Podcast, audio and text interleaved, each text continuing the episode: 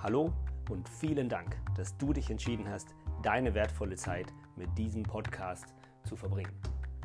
Mein Name ist Timo Kaschel und der Podcast Die beste Entscheidung soll dir Informationen und Inspirationen liefern, damit du deine besten Entscheidungen treffen kannst.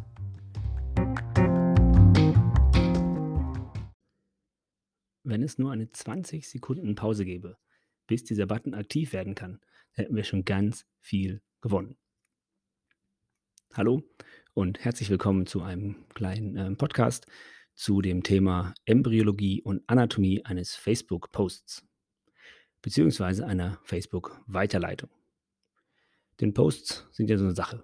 Wenn ich was posten will, dann muss ich mir vielleicht, wenn es gut läuft, kurz überlegen, was ich da machen will. Dann muss ich was schreiben, mal kürzer, mal länger, aber ich muss eben was verfassen. Und dann muss ich noch, wenn es gut läuft, verlinke ich noch einen Artikel.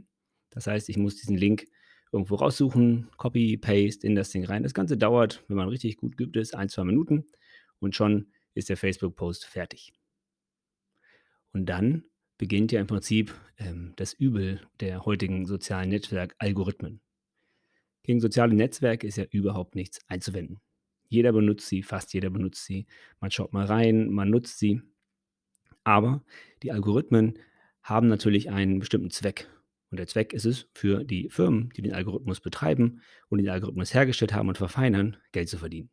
Und das tun sie natürlich über Aufmerksamkeit. Und diese Aufmerksamkeit haben sie sehr, sehr genau analysiert. Und ähm, die ähm, Aufmerksamkeit wird ähm, hergestellt bei uns. Sie wird zu, genau zum richtigen Zeitpunkt äh, getriggert mit allem, was technisch möglich ist. Von der Tonart der Geräusche bis zur Geschwindigkeit des Refresh-Buttons und so weiter und so fort. Alles ist ähm, heute möglich und wird auch genutzt. Und wenn dieser Post in unsere Aufmerksamkeit erheischt hat, dann lesen viele die ersten zwei, drei Wörter oder Zeilen vielleicht, wenn es gut läuft, und sagen, ja, es entspricht genau dem, was ich auch denke. Und klick teilen. Und da geht das Übel los. Die Herstellung eines Beitrags kostet zumindest ein paar Gedanken und ein paar Minuten, aber das Teilen kostet gar nichts. Es kostet nicht mal Zeit. Ich kann einfach raufhauen, das Ding teilen und los geht's. Und das führt natürlich zu einem großen, großen Problem. Denn es wird nur die Überschrift gelesen. Und es wird nur die Überschrift gelesen, die derjenige, der den Post geschrieben hat, auch teilen wollte. Das heißt, ich für meinen Teil bei Themen, von denen ich Ahnung habe und manchmal auch von denen ich keine Ahnung habe, versuche den Post zurückzuverfolgen. Und genau das habe ich letztes Mal wieder getan. Da gab es eine Überschrift, die natürlich um Covid ging und da ging es um eine ganz tolle Erkenntnis, dass die Impfung natürlich wieder lange nicht so gut ist, wie sie ist und vielleicht sogar mehr Probleme bereitet, als wenn man ungeimpft bleibt. Das ist klassischer Clickbait. Da stehen die Leute drauf, da steht der Facebook-Algorithmus drauf, also geht's los. Teilen das Ding, teilen, teilen, teilen. Ich dachte, ich guck mal. Der Link, der angegeben war oder die Quelle war kreiszeitung punkt de. Okay, erstmal kein Problem. Weitergeschaut, ich glaube, das war das R N D, eine Meldung vom Redaktionsnetzwerk Deutschland oder so ähnlich heißt das. Ich habe keine wirkliche Ahnung, ob die eine politische Ausrichtung oder Agenda haben, aber ich glaube, ich nehme sie erstmal ähm, der Einfachheit halber als neutral wahr. Dann las man den Artikel oder die Überschrift des echten Artikels, klang schon ein bisschen anders. Dann las man den Artikel rein, da gab es schon ein paar Einschränkungen natürlich zu dieser Aussage und dann war ähm, zum Glück und zum hohen Ansehen dieser, ähm, des R N D und der Kreiszeitung war die Originalstudie verlinkt. Und die war in der Lancet, also auf Englisch. Und nicht nur in der Lancet, sondern in einem Spezialuntergebiet der Lancet, nämlich Lancet Infectious Diseases. Und dann schaut man sich diese Studie an. Und äh, beim Durchscrollen dauert das eine ganze Weile, bis man am Ende dieser Studie angekommen ist. Das heißt, ich würde schätzen, in Print sind es bestimmt fast zwanzig Seiten mit Grafiken. Auf Englisch, hochwissenschaftlich, mit allem, was dazugehört zu einer Studie. Ja, mit allen Namen genannt, alle Quellen genannt, ähm, Anerkennungen wurden genannt, äh, Konflikte wurden genannt, wer von wem bezahlt wird. Also eine richtig gute, offiziell gemachte Studie. Und dann gebe ich natürlich zu, ich bin kein Infektiologe. Das heißt, selbst wenn ich das ganze Ding lese, bräuchte ich bestimmt mehrere Stunden dazu, um mir klarzumachen, ob das dort, was dort steht, zumindest äh, fachlich ich verstehe. Dazu kommt noch die Problematik, dass die mathematischen Mittel, die zur Auswertung genutzt werden, ich überhaupt nicht beurteilen kann. Da müsste man dann mit einem Statistiker, Mathematiker sich zusammensetzen und das lesen, ob die mathematischen Mittel, die Power der Studie sozusagen ausgereicht hat, ob genügend ähm, Patienten in der Studie erfasst wurden, ob alle Altersklassen da waren, ob kein Bias da war und so weiter und so weiter. Das heißt, um so eine Studie zu lesen, brauche ich im Prinzip ein Team von Experten. Und die müssen Experten auf ihren Gebieten sein. Und dann müssen sie noch die Bescheidenheit haben, mit den Experten der anderen Gebiete auf einem Level zu reden, zu diskutieren und dann zu einer Aussage zu kommen, wie viel Wert das Ergebnis dieser Studie hat. Denn die Studien sind nicht schwarz und weiß. Es wird nie eindeutig irgendwas festgestellt. Es wird nie irgendwas bewiesen. Es gibt keine hundertprozentige Sicherheit. Niemals in Studien. Jede gute Studie wirft mehr Fragen auf, als sie beantwortet. Das ist super wichtig. Wissenschaftler sind die Ersten, die ihre eigene Studie kritisieren. Wenn sie das nicht tun, kannst du dir sicher sein, dass sie keine vernünftigen wissenschaftlichen Ethos haben. Warum gibt es Kritik an Studien? Weil sie nicht zu hundert Prozent die Realität abbilden können. Denn wir versuchen ja Studien zu machen. Wir versuchen, die Parameter ein bisschen einzugrenzen. Wir versuchen es ein bisschen ähm, leichter uns zu machen, abzuschätzen, was hier wirklich Effekte sind und was nicht. Im kompletten Chaos der echten Welt ist es halt einfach nicht möglich.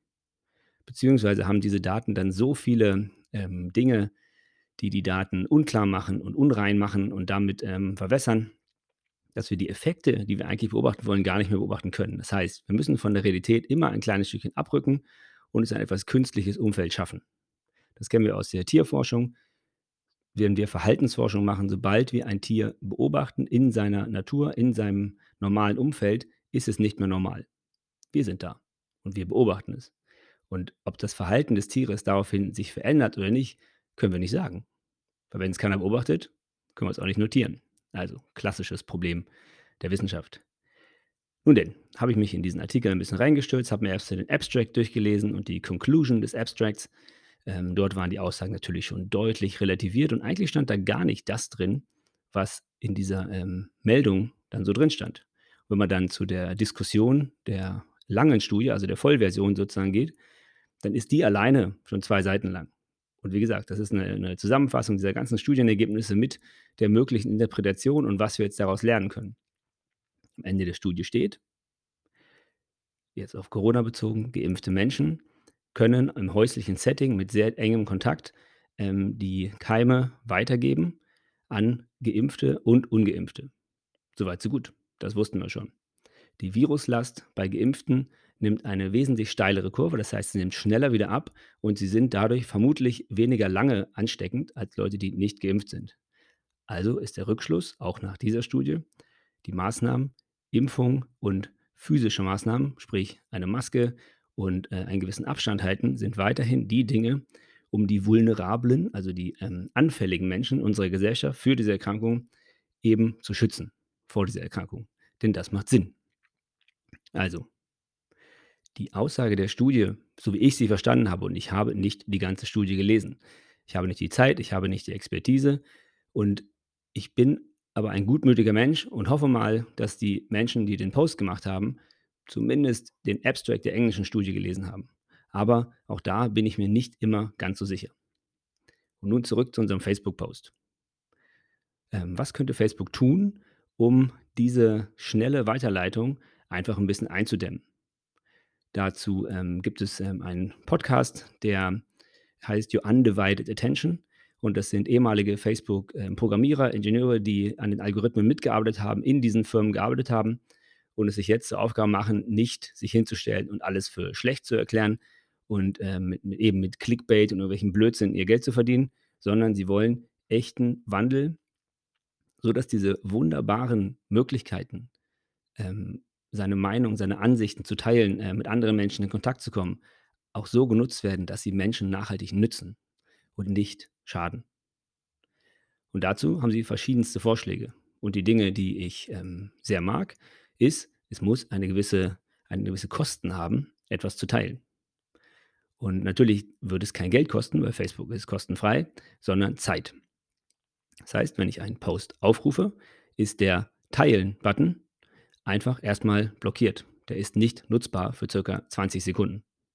Das heißt, entweder ist es mir so viel wert, dass ich die zwanzig Sekunden warte, ich lese ein bisschen weiter und äh, teile das Ding dann. Das wäre eine Möglichkeit. Die zweite Möglichkeit ist, derjenige, der es teilt, muss etwas dazu schreiben. Sonst kann er den Link nicht einfach ins Internet ballern. Finde ich auch eine sehr gute Variante. Das dritte, was man tun könnte, ist, dass die Person nicht auf der ersten Seite, in der Timeline von Facebook das teilen kann, sondern muss erstmal auf den Link klicken, bis zum Ende runterscrollen und ähm, wieder mal eine kleine Zeitsperre ein, ähm, reintun, vielleicht so zehn Sekunden. Und wenn man dann runtergescrollt hat und klickt halt, ja, habe ich gelesen und verstanden, dann teilen. Auf diese Weise könnten wir wie bei Fahrraddieben wahrscheinlich achtzig Prozent aller Weiterleitungen verhindern.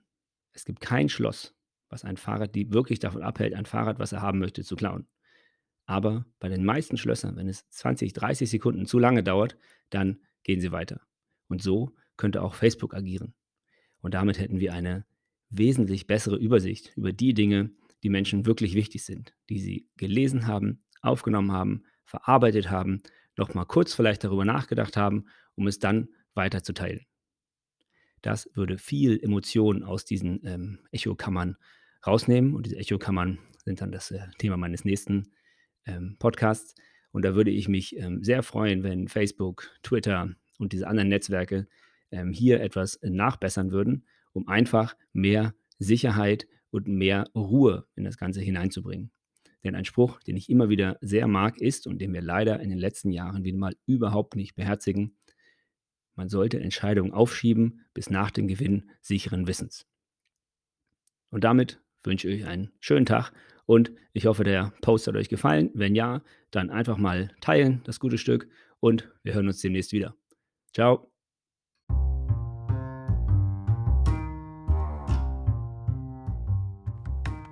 Vielen Dank, dass du dir die Zeit genommen hast, meinem Podcast zuzuhören. Ich würde mich sehr, sehr freuen, dass, wenn es dir gefallen hat, was du gehört hast, du es anderen weiterempfiehlst. Ich wünsche dir einen schönen Tag, bleib gesund und wir hören uns.